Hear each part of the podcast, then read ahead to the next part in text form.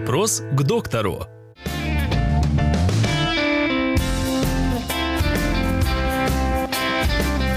Кто чаще обращается к неврологу, мужчины или женщины? Чаще всего к, невро- э, к неврологу обращаются все-таки женщины.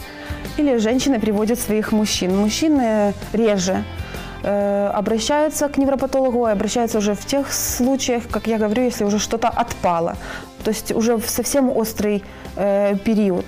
Женщины приходят чаще, и этому различные жалобы. Как правило, это жалобы на головную боль, либо головокружение, либо боли в, позвоночнике.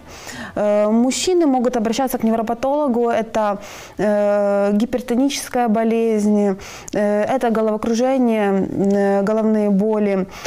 Почему головокружение? Потому что это мешает им, например, водить машину, тогда они приходят, потому что это мешает им нормально жить. Э, Также иногда обращаются пациенты с потерями сознания, э, различные этиологии и различного генеза. Ну и редко бывают пациенты с травмами либо позвоночника, либо черепно-мозговыми травмами. Но, конечно, э, в таком случае они уже больше идут в больницы, больницы скорой помощи, травмпункты. Но бывают такие случаи, когда приходят и на прием к невропатологу в поликлинику.